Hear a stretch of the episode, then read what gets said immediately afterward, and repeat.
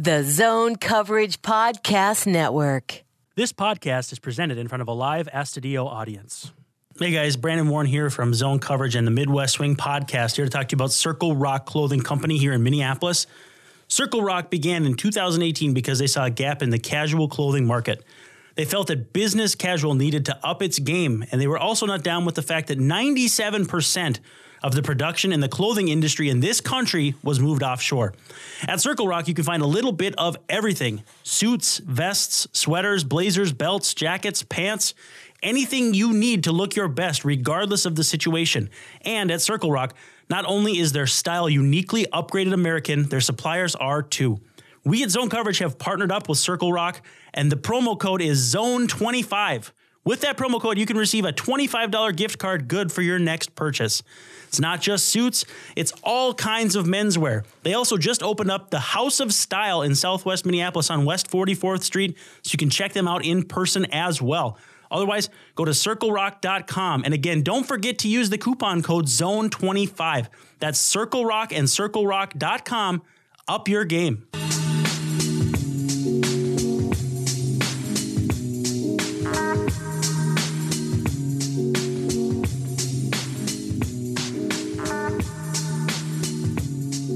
Hey, Bales, I have some bad news for you. I think you're going to be replaced because now there's a new Bailey in town. Homer Bailey has joined the Minnesota Twins. Couple of Baileys. I assume he- this is your brother, right? yeah, yeah, yeah. We go Yeah. way back. And Yeah. so It's from the family I didn't know about. That's almost as bad as my o- my my intro to Jim Morris and him basically explaining Oh, how yeah. awful of a dad he had. That's the most uncomfortable I've ever felt on this show. Well, yeah. So anyway, this is Midwest Swing, part of the Zone Coverage Podcast Network.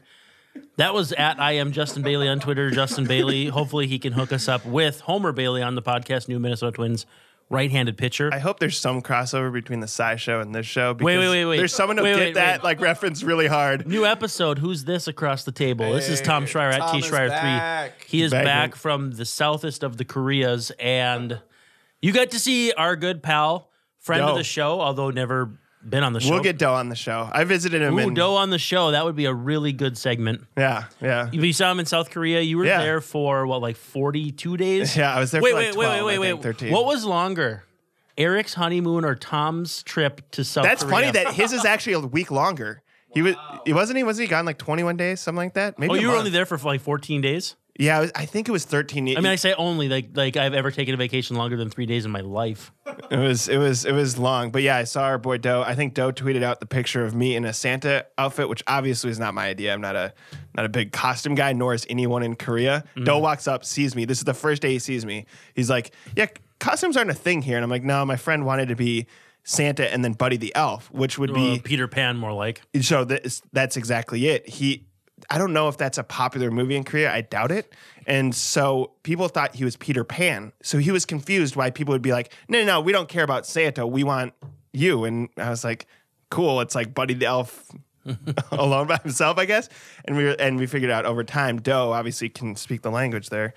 He's like, yeah, they think you're Peter Pan, which I was like, they must think we're so weird. A being in costumes, B being Santa and Peter Pan walking around Seoul, you know, South Wait, Korea. well, what's the what's the running meme? Not so much on Twitter anymore, but it was like true. Was it uh, true? No, it was they they come up with a a pairing for uh, Well, I mean, we were joking. We were like, what if it was Santa and Ben Bernanke? I mean, it'd be that random if you had like those two as a. It was like people pairing. would say season three of this show, and then they would do a random pairing. I, Yeah. I don't remember what the Twitter meme was. Uh, Unfortunately, these things are always like True short-lived, something. But Ma- Ma- Matthew McConaughey, I think, was on the show. True Detective. True Detective. They're like season three of True Detective, and it'd be like Nelson Cruz and Jake Odorizzi. You know, like some some random pairing, and that's what being in to, Minnesota, that's what to me it sounds like is like you guys were a, no. So True Detective pairing. it, it was a bit of that, but no, it was good to see. Good to see Doe. We did uh, meet. There's not a ton of Americans where we were, but uh, we did meet some Americans. One who had ties to the KBO, so it was interesting hearing him. He's just a fan, uh, knows someone in the front office, Wow. and uh, he said it's really you know we talk about obviously guys going over there, resurrecting their careers. I think a lot of agents will tell. I think player- Eric Thames did that. yeah, Thames would be a good example, and they Josh Lindblom too. I think. Hell yeah. All kinds of Brewers connections. they say that league is getting closer and closer to Japan's league. It's maybe between double A, I, th- triple A. I think KBO is double A, triple A, and I think Japan is pretty firmly triple A or maybe Yeah. The, the vaunted quad A. so. The but, Chris Carter of leagues. but that but that's who. that's amazing. That that uh that is the kind of player that The Matt Laporta. An Too an, soon. an agent would. All Uh, right, guys, let's settle down on Brewers slander. um, that is the kind of player who, if you're an agent, you tell maybe 28, 29, 30, go over there. You can make millions of dollars. I always thought Oswaldo Arcia should do that. Yeah, I was a little surprised. And I, I think, you know, just having been there a little bit, there is a big language barrier. There's going to be a lot of pressure on you as a player. And it's not like those guys are slouches over there, but um, I totally get now kind of why you would do it. You become kind of famous there if Yeah. you play for their team. So, uh, I think especially as uh, I don't know if you'd call them a transplant, but when you come in there, and a lot of those leagues they have like requirements where you can only have so many foreign-born players. So you can, have, Yeah, I think it's only two three- or two or three. three yeah. yeah. Because uh, actually, a guy that went to my high school, Kerry Taylor, who, funny story, he was pitching in the Lions All Star Series. He'd gone undrafted, and he was just dicing because what happened was the Twins went and saw him pitch way up in the you know far reaches of the state where I was from. And it was like a 36 degree day, and he was throwing 84, 86. And the Twins were like, ah, forget it. We don't want this Right. kid. Anyway, he gets down to the Lions series. He's 92, 93, whatever. And Terry Ryan, who at the point, at that point was the team's scouting director, it would have been 88 or 89, Mm-hmm. was running around like crazy trying to get him signed. Anyway, the Twins sign him. He spends the, whatever it is, four or five years in their system. The Padres rule five him, and he plays in 93 and 94. So he played with Tony Gwynn, Wow. Gary Sheffield, the only guy from Roseau to ever make the big leagues. And he, he kicked around for two years. And then, anyway, he went over and played, I, I, I want to say it was Japan. yeah. But he talked about how diff- he was like he and I just had a conversation at Twins Yeah. game. He was sitting in the Legends Club one time, and at that time, I want to say it was like the late '90s. He felt like, first of all, they had limits of how many players they could have from America or anywhere Yeah, else. yeah. But also, it was just a tougher time for him. Not only the language barrier and everything, and he had a young family, but he felt like umpires maybe had a little bit of a grudge because they were taking roster spots from natives.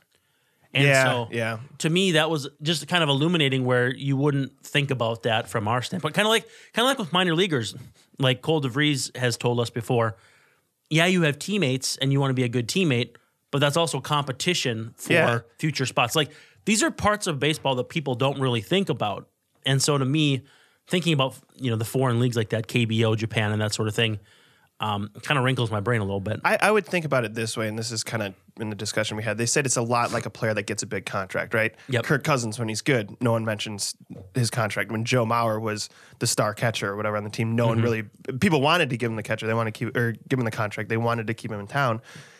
they would have burnt target field to the ground if he would have gotten Yeah. away because of money And so and so obviously he gets injured, then the contract comes up. When Kirk Cousins struggles and it's the Packers or whatever it is, the contract comes up. I, they say it's a little like that. If you're a star player, you're welcomed. You're there's a guy, you might know his name. It's something Raley and not related to the Brooks. Twins. Brooks Raley. Yeah, so this He was actually, I think, briefly a Twins prospect. I think they rule fived him. Maybe okay. it was Bru- it, it was the name that I kept screwing up with Luke Raley Yeah, yeah. back in the day. and and I looked this up. Almost certain they're not related, but um, yeah. So he he is a popular. I was down in I was in Seoul, and then there's another city, Busan, the the second biggest city in South Korea. yeah, the It was- Twins claimed him off waivers and then put him back on waivers in 2014. Okay, so yeah, he and he's a big deal for the the Busan team to the extent that this guy who uh, sounds like he's just a super fan. He was a lawyer, um, knows him, and, and I so a guy like him is celebrated there. But if you go over there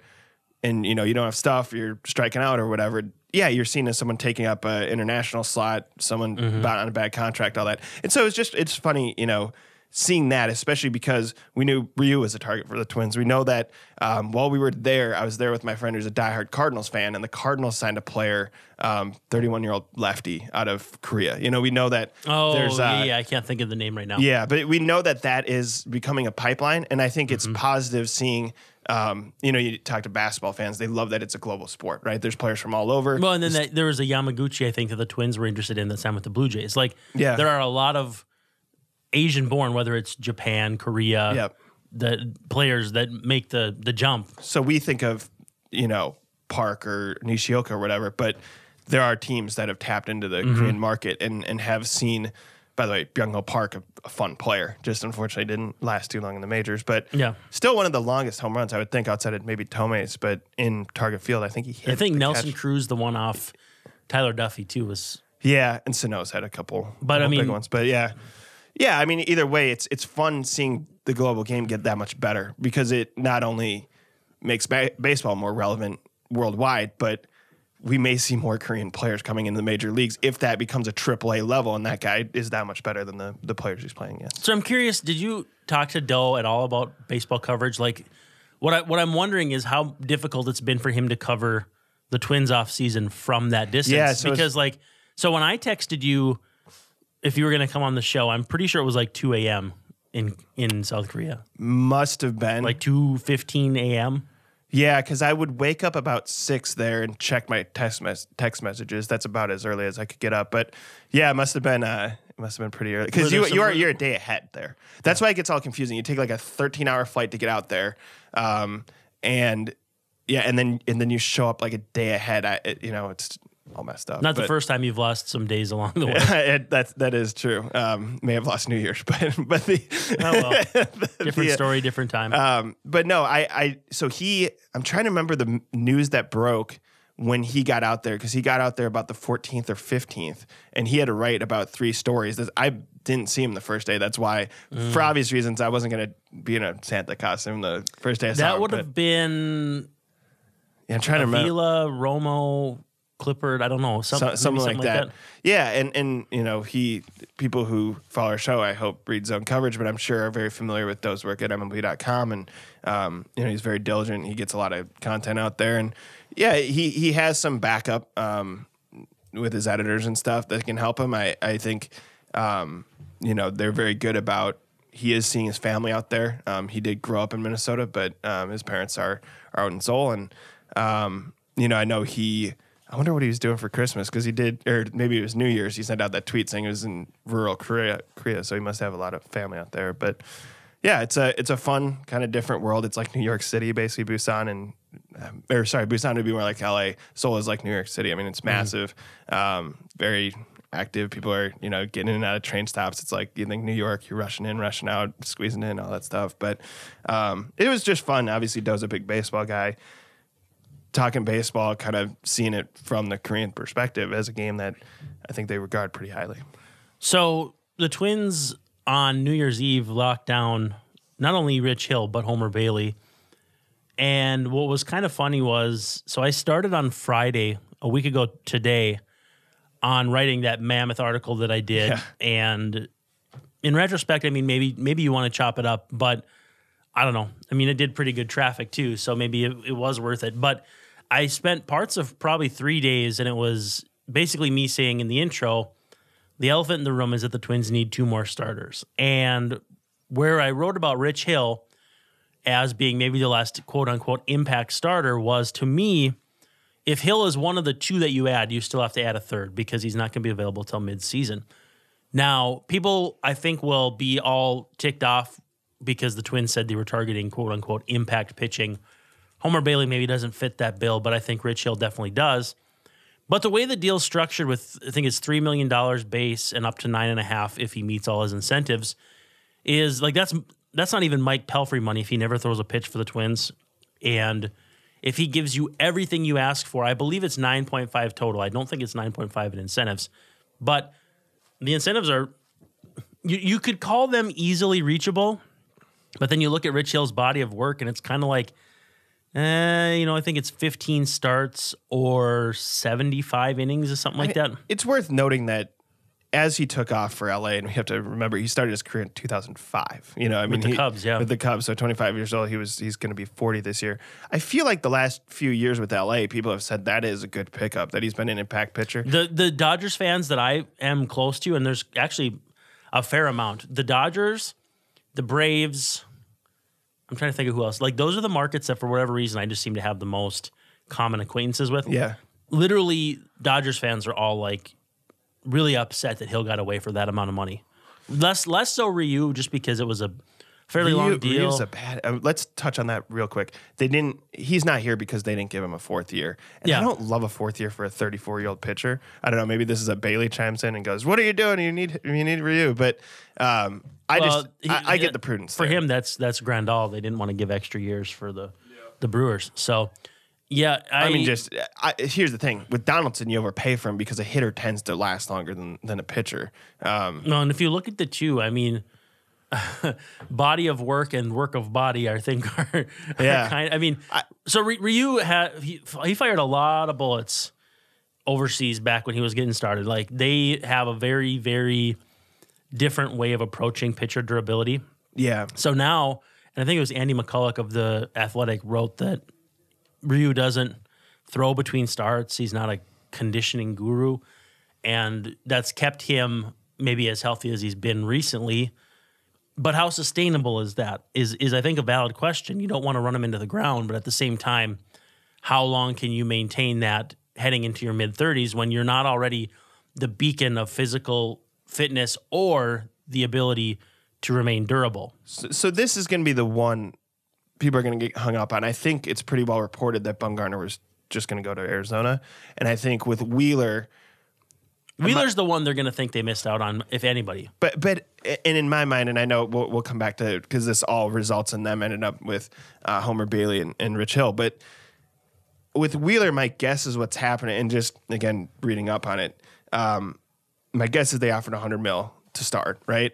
And he he was just like, I'm not leaving the East Coast. I want to stay in this division. Yeah, I think Chicago making the 120 or whatever was them being persistent. I think the Twins said, "All right, well, we made our first offer, we made our pitch. If you're that serious, we're just going And to." Chicago may have given him 100 mil and gone, no, no, no, I'll give you more than the, the you know, Yeah. Phillies. But yeah, I I just, on that one, it, it, you know, I think, and I don't blame him. the pitchers probably want to, A, stay in a market they're familiar with, but B, continue to pitch against players that they see frequently, right? I mean, Not only that, but your former teammates. There's got to be some of that. If, Yeah. if the, if the Mets deemed you not worth that money, you want to face the Mets, you know, three, four, five starts a year. Right. So I think, um, you know, I. It, it, it the management will get in trouble for saying they wanted impact pitching. I would prefer that they continue to say this. I want them to continue to say we want to retain our best players. We want to keep Berrios here, keep Buxton here, whoever it ends up being. I want them to continue saying there's going to be waves of prospects coming because you could supposedly deal one of your top prospects um, who's on the way to the majors and still have guys, you know, lined up behind him, right? If you Yeah, want, if you yeah. want to go um, flip Kirilloff for, I mean, I don't think they're getting Lindor, but Lindor is the one guy I would shove every chip you have at the table and be like, let's make Lindor. You got to get know, a, you got to get an extension out of the way too if he's willing to sign Yeah. for seven years and thirty million a year. But if he's really on the table and you end up moving Kirilloff and Lewis or whatever it is, you still should have prospects behind them as insurance if like Lindor doesn't pan out for mm-hmm. pan out, for example. And then I, I want them to be aggressive with Donaldson. I want them to make mm-hmm. offers to Zach mm-hmm. Wheeler because the thing is, the next Zach Wheeler in the next free agency may not have a tie to the East Coast or may not, you know, want to stay in that division. it's Robbie Ray is who it is. Yeah, and, and who knows if Robbie Ray wants to pitch in that division or is tied to you know we know with Donaldson it seems like he's waiting on a fourth year from Atlanta. It seems like he's trying to leverage. And Dave O'Brien of the Athletic reported yesterday that that has happened now. yeah, so you think he's gone? You think he's gone back to Atlanta? The fact that he hasn't signed yet tells me that that there's something there. I mean, I love that move because I think Sano is eventually going to become a first baseman that probably accelerates it more than you need to. Yeah. You do take away his arm. I think you were saying but, but I mean, a lot of people, show, a lot of people are asking why they want to move him, and it's not that they want to. It's that if they sign a player with that level of impact, they are willing to move him because Donaldson is a vastly superior defensive third baseman. Yeah, and in the lineup, the one way to mitigate against not getting the pitchers you want is just boost the lineup again. Um, and we'll get to Chicago in the division, but the division's probably still in a place that you can hit your way through it, where eventually you probably need more pitching, and certainly need more pitching in the playoffs. But I, you know, I think in reading your piece, I mean, you said the the. I'm thinking of Hill and Bailey as kind of a single signing, if that makes sense, right? I mean, you kind of Hill, you can't start right away. Bailey, we don't know if he'll get through a full season. I see that almost as like a tandem signing. Is I think fair? between the two, you hope to get about 220 to 240 innings, but that would be heavily on Bailey getting 180. If Bailey gives you 150 and Hill gives you 50, that's still acceptable for 10 million dollars. I mean, at fi- no, at 50, I guess what would Bailey's or uh, Hill's dollar figure be? Probably in the six or seven million range. So, I mean, it would still only be 15 million. I think that it makes a lot of sense to to do what they did. Now, I, again, I've said they need one more pitcher. I know that that might not be a popular thing, but I, I'm thinking now you find the reclamation project that you most desire. Doogie Wolfson made it sound like they weren't really in on Bailey's old friend Jimmy Nelson or Alex Wood. So then Yeah. there's Taijuan Walker, there's Jerad Eickhoff, there is You, so, and we should point out, you list all this stuff out. It's called Elephant, Elephant in the Room. yeah. So the elephant in the room to me was that they needed two more starters, and that was Yeah. two, with the exception of Hill being basically half a starter. So to me, Bailey is is roughly a full starter. So you, with And who knows with Johnson? Maybe this is a guy he can kind of tap into and get him back. He his line was if you throw no hitters, you got stuff. He Yeah. still throws 93, 94, I believe. that? Uh, Bailey. Well, Bailey's big thing too was okay. So he signed that big deal with the Reds, and it like went south immediately. Got traded to the Dodgers. They released him. He signed with the Royals. He was okay with the Royals. Got traded to the A's, and then he like scrapped his curveball. And I'm, I'm going to write about this too because I think there's probably something in there to to dissect. But it looked like he went like with more with the splitter with the A's. I think it was was what I had heard, and things turned around pretty fast. In his last two months, he had like a three five ERA, lots of strikeouts, like not earth shattering strikeouts, but like Jose Berrios level strikeouts. Kept the ball in the park. I mean, is there a guarantee that you can get a full season of his last two months?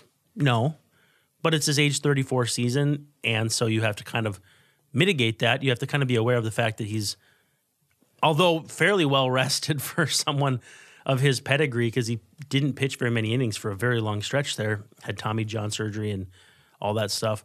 But I don't know. I think it's kind of sneaky of a signing. And again, when you see guys like Dallas Keuchel getting three years and 18 million per or whatever it was, I'm all about this because honestly, I think Michael Pineda is going to have a better year than Dallas Keuchel.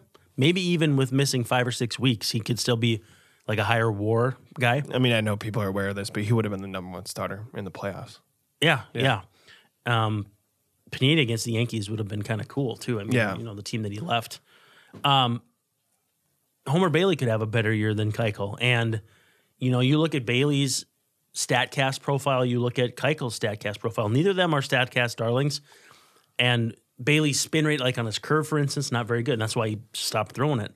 But I think where the White Sox have kind of paid market value for some guys, the Twins again continue to be kind of fluid, kind of nimble, and behind the scenes.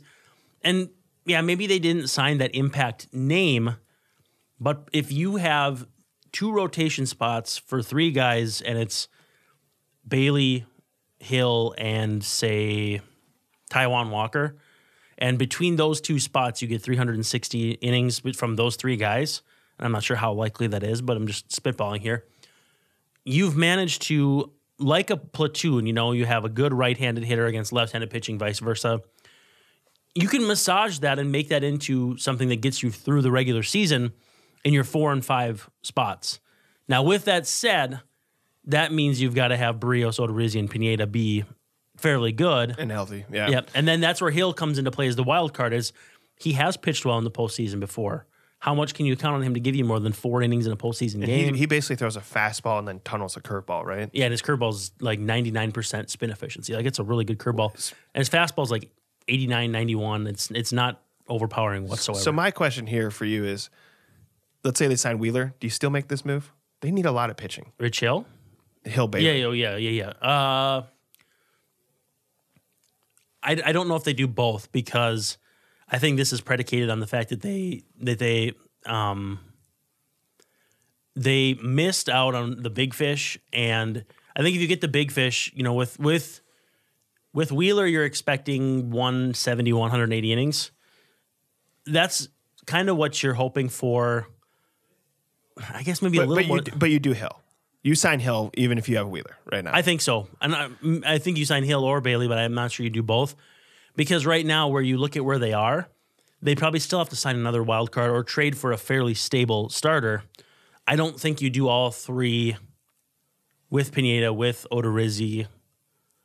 I, know, I, feel, I feel like I'm kind of talking myself into circles here, but I think So uh, the innings totals mean you probably would not have done all three. my my question here is: Do you think there's something on the table still? If there was talk of could you get Price, could you get Darvish, where you have to pay them a lot of money for a player that has an injury history or whatever. I mean, I think the writing on the wall is that the Twins still have ample pay, payroll flexibility to do whatever it is they choose to do, whether it is Donaldson, if they circle back on Price, if they So let, let's say it this way. Let's say Donaldson goes, I want to stay in Atlanta. This is, I had success here, I'm comfortable here, same division, all this stuff.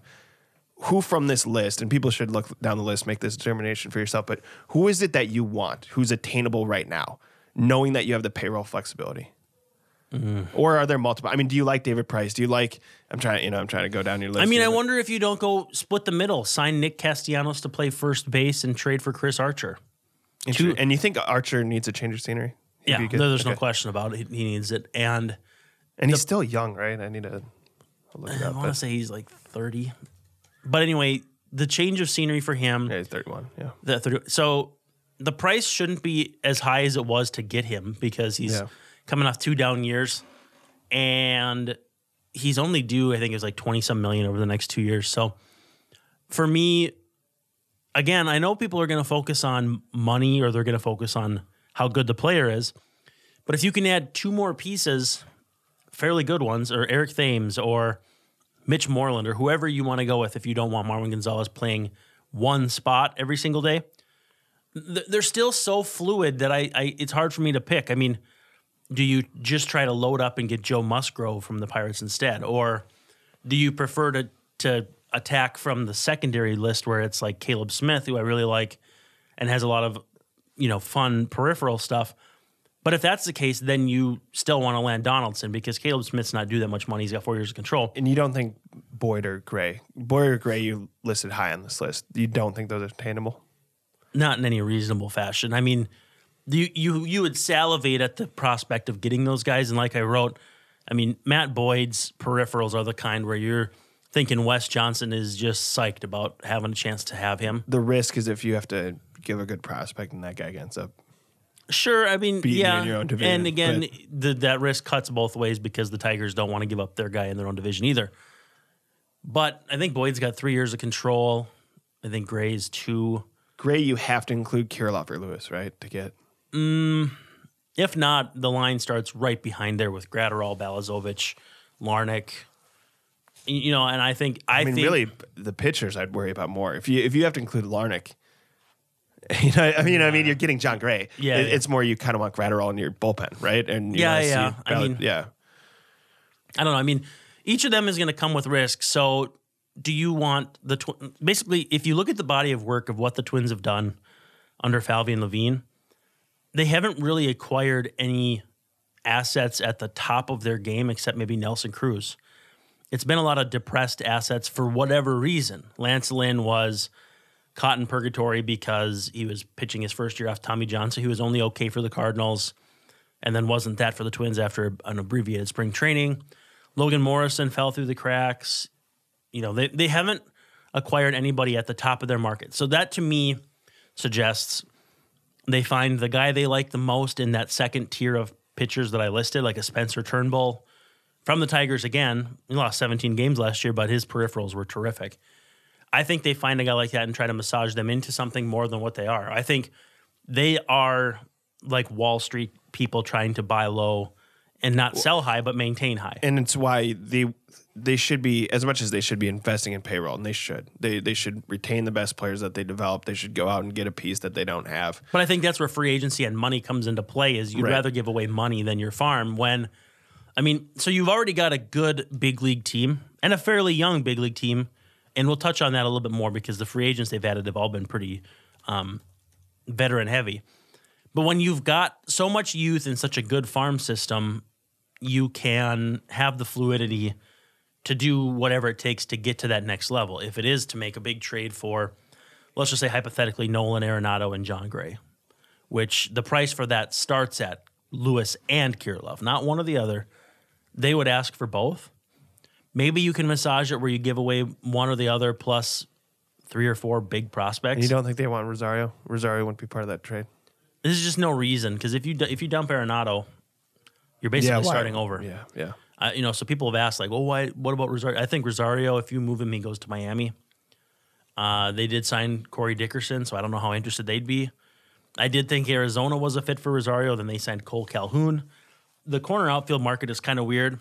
I know that Doogie has said multiple times the Tigers really like Eddie Rosario, which makes no sense to me. But maybe you make a challenge trade, Turnbull for Rosario. To me, that makes sense.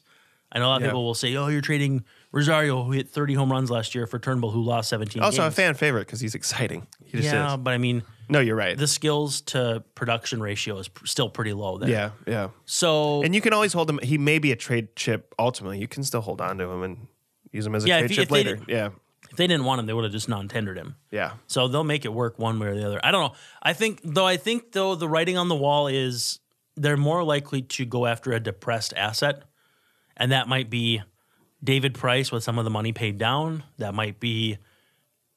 Was it, Caleb's- wasn't Darvish like thrown around? He said he's not going to leave the Cubs. Yeah. He's got a no trade clause, so he he'll probably enforce that. But the Cubs have not done anything this offseason really, and they still feel like they need to quote unquote cut payroll, just like the Red Sox. And so I don't know. The Galaxy Brain idea I had when I was leaving the the studio last week was trying to find a way to get like mm, Andrew Benintendi and Eduardo Rodriguez from the Red Sox. Now, Interesting. the the fact of the matter is that if they're trying to cut payroll, those aren't two guys who are on the chopping block. But if you could trade big prospects, plug your hole in left field with Benintendi and your rotation with Rodriguez, that would certainly be a nice way to go about it. You would really have to give up big prospects. So I don't think it's going to happen. But And I think the bigger picture is you mentioned that they're trying to turn, uh, you know, a player distress asset is how we say it, right? yeah, It- distress it would probably be better. Yeah, I, I think the um, take a player who has star power, who you know isn't living up to the hype wherever they are. Mm-hmm. It's why, and again, this isn't the same as payroll because it's a different scale, but it's why the Twins should pay a premium for the Wes Johnsons of the world. Mm-hmm. And that you know, again, you're going to lose a Rouse, and you're going to. We went through all these guys that they lost in the offseason, but retain the ones you really need. I mean, if you can pay him one million to make your ten million dollar pitcher better, that That's a no-brainer. exactly where I'm going. And I think as much as they should take their shot with, so again, I don't think they're getting Lindor, but Lindor's a guy push all the chips and go. We're gonna, you know, Mm-hmm. or maybe a pitcher down the road, or it's, certainly it's retaining the talent in house. Arenado would be on that list for me of a guy to push in for. Makes sense. No, and I think as much as they should be doing that, they really should be investing. Have, like they should have the premier farm system. It should be known that if you get drafted by the Twins, you have a better chance. Well, their player development has quickly become that, and they keep hiring. Like every single time a job opens, they go get the best college coach. Right. Right. You know, someone from like, you know, CSU Northridge or some random. but that's school. exactly Wes John- Wes Johnson was. What Dallas Baptist in Arkansas, something like that. I mean, I think was, he had a brief stint in maybe like South Carolina too or something. I mean, yeah. he'd, he'd been kind of all over. and, and even you know thinking back to Rocco Baldelli. I mean, think of that. Um, you know, it's something we'll consider as we're going to write about the upcoming season. That the the dynamics have changed so much from. You know, Molitor was the local guy, very well liked. We liked, you know, him just in terms of his baseball knowledge and Mm-hmm. how well he articulated kind of what was going on uh, in his mind. With Baldelli, there was some risk too. Young and you know, he's He'd never managed at any level. He he would he'd been a coach, a scout, a player development Yeah. guy. and, and that he was telling guys, yeah, don't take BP, sleep in, right? You know, Mm-hmm. we don't need more ground balls. Um, you know, all these kind of, if you want to call them new age, I would just say this is the way kind of sports are going. You look at the NBA, and they talked about the epidemic of players not sleeping, right? The And best, load, and load management. right, and the best teams. You hope the Timberwolves, for example, would do this. Um, are feeding them right, making sure they're rested, have this all down, kind of do Yeah, no, science. no gluten or just chicken breasts or whatever. Yeah, stuff like that. There's players. I think Wiggins is plant based, right? I mean, I think the um, he- there was a risk with Rocco because he wasn't a quote unquote baseball guy. He was an ex player. He was one time a star. He had a very unfortunate Mm-hmm. situation where you know he, he was facing fatigue uh, towards the end of his career that was cut way short, but. He wasn't a baseball guy, as in he thought the way everyone else kind of did, and and the Twins took that risk, and I think they should continue to take those risks. And I know that that's Mm-hmm. not as exciting as signing premier free agent. But down the road, it's nice to have that flexibility so that Berrios gets what he get, deserves and Buxton does, you know, and Sano does if Sano continues to progress. And mm-hmm. we saw it with um, Polanco and Kepler. If they can get out front too, they can hopefully become like the Vikings, where the Vikings, their trouble is how do you manage the cap, right? Mm-hmm. How do we retain all our best players? Because You have so many of them. where and and that's where the twins need to get is mm-hmm. is they need to get their guru right who who figures out how this all, Brzezinski. yeah yeah who can figure out how all this works um I think they know, have it because they only have 50 million committed in future payrolls Yeah. after this year. yeah And the White Sox, for instance, have like 185. yeah let's and i think that's a good segue we need to talk about them because the division is going to be tough i think people see the indians declining and probably see the white sox rising and i think Well, we okay. know they, they're going to challenge the twins Let's jump into the White Sox after one thing. How would you grade the Twins off season right now as it stands? And then how would Donaldson swing that? So here's the deal for me. It's about a C plus right now. They have not added any absurd impact players because even if Hill pitches 75 innings and he's a 2.5 win player like Fangraphs War, that it's impact, but it's not it's not wheeler or Ryu. Right. You know, it's not 180 innings, and you have to fill those innings with someone. And is it Lewis Thorpe? Is it Alex Wood? Is it whoever? i don't hate giving the young guys an opportunity No. but you don't want to bank on them either yeah. So for me, it's like a C plus, B minus right now. Josh Donaldson gets you to a, a B plus slash A minus, probably bump to an A minus just because of how good he is. Um, if you get Donaldson and another decent starter, you're you're in the A territory. And uh, for me, even a decent starter again is one of those reclamation projects, a Drew Smyly sort of. Because here's the deal: they can, with the way the rotation looks now, they can afford to try throw one more thing at the wall and see if it sticks. You've got some time with Michael Pineda on the shelf. You've got some time with Rich Hill on the shelf. Maybe Rich Hill never even throws a pitch for the Twins for all we know. So I think you need one more arm in that mix. Is it Caleb Smith in a trade? Is it Pablo Lopez in a trade? Or is it, again, signing one of those second tier free agent guys? I still think you have to do that. And you still need an impact move of some sort to get into that B plus A minus territory. Yeah, so I was thinking B, and I think you're probably right. Probably should be more bearish. I mean, with Donaldson, you have to put him in the B plus, A minus. I, I think Donaldson's a good player. I think guys can hit into their 30s. I, as much as it accelerates the move of Sano over to first base again, I, I said this before. I think he ends up there, and I think that is how you mitigate not getting the starter that you mm-hmm. probably want, not getting the Wheeler, Ryu, whoever that was. And I think we also need to remember we hype these up because these guys up because they're available. If you look at all available pitchers, mm-hmm. you know, like you know, within reason, you'd say these guys are good. They're but there's a reason why they're on the open market. Mm-hmm. Um, you know, it goes back to why they need a development system. You need to create pitchers that you want to keep. Yeah, right? like the Rays or the Cardinals. I mean, and again, I or even the- the Dodgers. let's go. uh, You know, the in-house options. Thorpe to me seems the highest upside. I've liked what I've seen from him. Um, Smeltzer to me seems like a funky lefty out of the bullpen. I think he's a major league player, but I think that's probably his role. And I have no idea what to make of Randy Dobnak. Yeah, Dobnak. I. You're right. I mean, I think he's. I think he's a back end guy who gets a bunch of grounders and has like six and a half strikeouts per nine, like two walks per nine, and could be a workhorse, like 180 innings. yeah. And you need those guys. Like his fastball plays. It's just you, you could sign yeah. Ivan Nova to do what Randy Dobnak's going to do. You just need to make sure you can keep Dobnak on the field for 28 to 30 starts, which you would get from Nova pretty much for sure. So, do you want to pay Nova five to seven million dollars to do what Dobnak will do for 550k? Not necessarily. However, if you sign Nova and he doesn't work, you still have Dobnak to fall back on, and that's that's the mitigation. I mean, you have to you have to figure out how you're going to get. I mean, five rotation spots. Let's say 150 to 180 innings per spot. You're in that 750 to 1,000 innings. Where do those come from? You know, can you pencil Berrios in for 200? Okay. How about Odorizzi for 180? Okay. How about Pineda for about 140? You know, you start kind of checking them off, and then you see how many innings you have left. And and so, like I've written too, how many of those starts come from out of your top five? Is it 16 like the Twins had last year? Is it 40 like some teams have? Probably.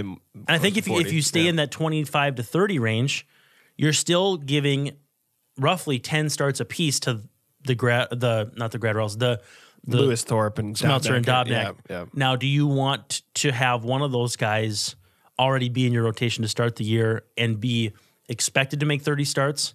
I think that's a tough spot to be in. No, you want them to force someone out, right? You Yeah. want to force the veteran out. And the other Or or be there in in event of an injury or another suspension. Let's not say another suspension, but yeah. Though let's say the, the the wild card for me is it's Balazovic, right? The Canadian pitcher. yeah, he's like their number four prospect. So I, I think the question is too: Does a guy like that an opportunity late in the season if there's an injury? I think he made it to double A last year. I think Blayne, Yeah. en- Blayne Enlow's in that mix too. Yeah, Duran. Although Duran's maybe- Alcala. Yeah. I mean, where where is Graterol come June or July? Because he, you know, he had the shoulder last year. I think if his shoulder had been healthy, you're probably looking at him making starts for you possibly as early as May one. yeah. You know, I think there could be some, you know, oh, keep him down for a little extra service time. You know, wink, wink, nudge, nudge. I don't think that that's a consideration right now because of the shoulder. I don't think he makes the opening day bullpen either. But again, the Twins have that MLB caliber ready depth that is kind of tough to balance on a 40 man roster, 25 man roster is, you know, you- you've got veterans like, so for instance, the Diamondbacks have seven starters on their MLB.com depth chart, but six of them are like appreciable veterans. And then they've got this guy, Alex Young. There's no flexibility there. Whereas Thorpe has options, Dobnak has options, and Smeltzer has Graterol, options. Graterol, yeah. like those guys can come and go freely. That's just way easier to manage. And so, I, again, I still think they need a starter, and I think that that starter plus an impact, excuse me, bat gets you into that B plus A minus territory. If that if that bat is Nick Castellanos, that certainly will be a, reflected in the grade. If it's Eric Thames, you know, they're Mitch Moreland, it's certainly going to be a, a more depressed grade.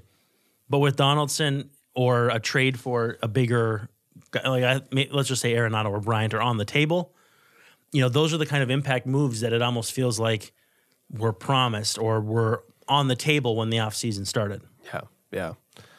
Let's talk about the White Sox. Yeah. the, the division is getting interesting. I the Indians seem to want to do like kind of a, a shortened rebuild. I don't know how you describe that, but I don't know what the Indians are doing. To be honest, and if they trade Lindor, where does it stop? And I, we said that last week too. Is Yeah. if you trade Lindor, what about Clevinger Ramirez? What about yeah, Clevinger? yeah. Clevinger's twenty nine. yeah, Like everybody realizes should should realize that even though he's only been in the big leagues like three years, he's already almost thirty. Like he'll be thirty um, next season. Uh, his, this is his age twenty nine season coming up. So they've got a lot of decisions to make, and it's going to be a weird year.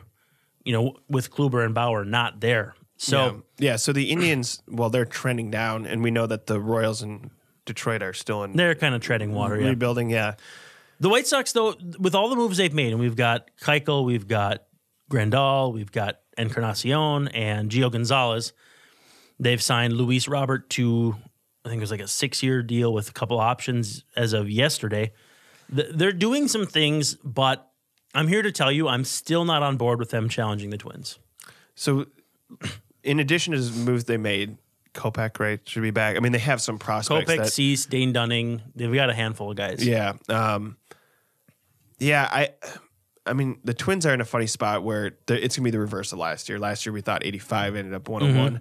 There may be a, l- listen, if they win in the 90s, um, especially in the mid 90s, high 90s, that that's a, still a successful season, right? Especially if the division's a little bit better.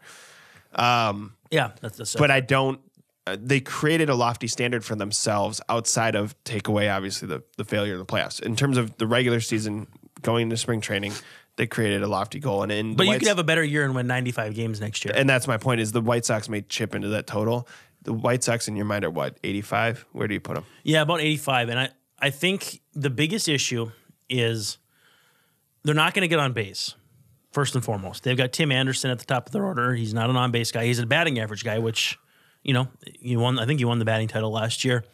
But Jose Abreu doesn't get on base. You know, Yoan Moncada is on the pro- path to being a superstar. He's going to get on base. They've, they've got a few guys who could get on that path, but Eloy Jimenez, not really an on base guy. There's no telling how good.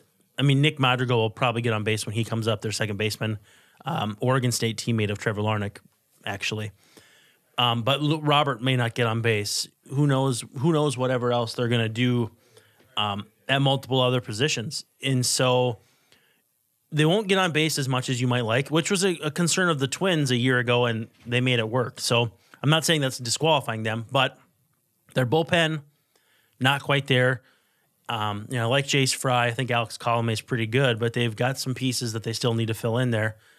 And then in their rotation, you've got Lucas Giolito, who's number one, and then it's probably going to go Dallas Keuchel, Gio Gonzalez, Reynaldo Lopez, and whoever their number five starters. Maybe they bring back Ivan Nova. But if you're relying on Dallas Keuchel and Gio Gonzalez to be your two and three starters, I still see in their peripherals the chance that they pitch more like four and five starters. Dallas Keuchel, high 80s. You know, last year's numbers are a little unfair because he didn't have spring training. Pitched all right. His FIP wasn't great. He didn't strike anybody out. The the the I don't I don't say learning curve like the decline curve for a guy with his skill set can be particularly worrisome because He's 32. yeah, he doesn't throw hard, doesn't strike anybody out, so he gets a lot of grounders. Which, like, if he'd have been a twin, you know, you have questions about the twins picking up grounders. You know, Miguel Sano on the left side, Jorge Polanco, Right, right. Luis Arraez, et cetera, et cetera, et cetera. But you know, Gio's not a standout. Keuchel might not be a standout, and I think there's a very real chance that like Pineda has a better year than Keuchel, and definitely better than Gio. Bailey, Homer Bailey for seven million dollars might have a better year than Dallas Keuchel for eighteen million the next three years. Like the Zips projections for Keuchel at Target Field the next three years, like would have been fine. They would have actually been better than Madison Bumgarner. You know, I had Dan Szymborski run them for me, but I think there's a very real chance that you know Wes works with Bailey on that splitter, and he's just a, a perfectly defensible number four starter. You know, 2.0 Fangraphs WAR, something like that. I just when I when I look at the White Sox, I have just enough questions of if they're going to get on base enough, if they're going to protect leads enough, and if their rotation behind Giolito has enough to get over the hump. I, think, it's an 85 win team right now. I think the the point to emphasize here is that there should be some urgency for the Twins. I think it's easy mm-hmm. to think mm-hmm. it's a new you know it's a new manager. They had success last year. They have you know as much as people didn't love the free agency, they have a lot of talent that's their own right came through their farm system. But and it's very real, very legit talent. But I think they need to grasp this opportunity before it because I think the White Sox are going to get good. I think that, Oh, it's going to be a heavyweight battle for the next decade. yeah, and I think this is probably what people want. At least for me, I think it's fun to write about the that rivalry. Um, so yeah, in my in my mind, the Twins have to feel some urgency, and it's not just can you get back into the high 90s, into 100 wins, but what are you going to do about the playoffs? Because it, it's not just local. I know sometimes we overemphasize things locally. It's a national story. The failure of the Twins in the playoffs, right? It was At written this, about. well. I mean, I guess the, the Yankees make it a national story. yeah, and I, I mean, if it was against the Royals, it Probably not, Yeah. but and, and you're right. It's I think 13 losses. The Yankees three to the A's. I think that's right. But um, Can you believe Joe Mauer never won a playoff game? yeah, and one Gardenhire was seven and 22, something like that. Joe Mauer never played in a playoff win ever. yeah, yeah. Ever. Although there's people on the other side going, "Hey," you know. Well, but uh, but yeah, I think I think the um, I think the point is, um, this team seems to be constructed to, to at least win like a playoff series, right? We'll we'll talk contender once they get through the first round, but um, but yeah, you you have to you have to seize this window. There has to be urgency with the with the Twins because you have a lot of good young players. You have an opportunity in the division, and as much as the Yankees look like they'll stand in the way for a while, right? This is, I think, what um, it's almost like they're picking off picking up where they left off in 2010, right? You know, it's it's the the White Sox rivalry is coming back. The Yeah. Yankees, Yeah. uh, and it's not a rivalry because it's not two ways, but you know the Yankees still stand in the way, and I think what will this organization do differently than they did in 2010 Yep. in order to make that better? What do you make of so you look at the White Sox offseason, it's more dynamic free agents. I mean, I'm hesitant to say it's more dynamic free agents than I mean, Encarnacion could be the next Nelson Cruz in terms of how he ages, or he could just be done. There's Yeah. really not much of a middle ground. But what do you make of them signing, you know, Grandal and then some pretty good free agents versus the Twins, who like literally every free agent they've signed is a 30 something one year deal, um, complimentary piece. You know, Sergio, Sergio Romo will probably not be the primary eighth inning guy. It'll probably be Tyler Duffey, Trevor May, Zach Littell. Yeah, Um, You look at Alex Avila, maybe he plays 50, 60 games behind the plate, plays a little first base and DHs every now and then. Not a big time signing. Definitely a good glue guy and definitely a guy who will do whatever you ask of him. But you're banking on Garver being good. Yep. You got Tyler Clippard. Really nice year last year with the the Indians. The Indians had one of the better bullpens in the AL. Not super sustainable, but Clippard is, you know, like they say, the BABIP god, fly balls that don't leave the park more often than not. Pretty good outfield defense, especially if Buxton is healthy. All of those guys serve a very distinct purpose, and the way Rocco manages games could be very useful. Um, and then you've got Pineda and Odorizzi, who really, frankly, they had to come back for the Twins to have a successful offseason. To have a rotation. Yeah. Yeah, to have a rotation at all. I- I think- Um, but I mean, what do you make of this process? Rich Hill, thirty nine, Homer Bailey, thirty three. Uh, they they've gone. Do, do you think they looked at the postseason and saw like they need to experience. who who the pitcher? Cody Stashak. Yeah. pitching in a big spot. Yeah, yeah, gives up a homer. Do you think they're thinking, yeah, you know, we we just need a couple more guys that have that that aged mentality, that that grizzled like They're not going to be phased by a playoff series. right? And I Or mean, a big moment At the the end of the day, the only place the only place you get playoff experience is by going to the playoffs.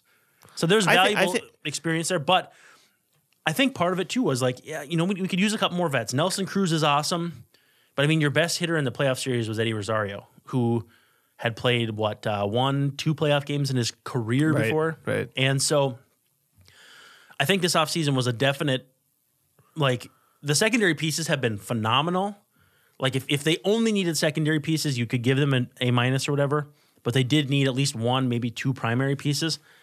I just, uh, what do you make of all these old free agents? I think they're still treating the young players as much as I know they're they've been around a little bit like young players. They're they're young in terms of playoff experience. Well, like, if alluding to. Garver steps back, they have Avila as a pretty good yeah. backup plan. No, I mean I think they I think they've always liked the guys like Matt Belisle, like Nelson Cruz, Mm-hmm. like um, even old Joe Mauer, Zach um, Duke. s- yeah, and I, I think Fernando Rodney. Right, exactly. I think they like having the. Uh, you could take, talk about Romo too in Yeah, some yeah. ways. Um, I think they like having those veterans in the locker room. I, I think they're yeah they're trying to mitigate probably both against playoff failure, but also let down after a surprisingly good season. So um, I like the moves. I certainly get they they bummer they didn't get a, a Wheeler.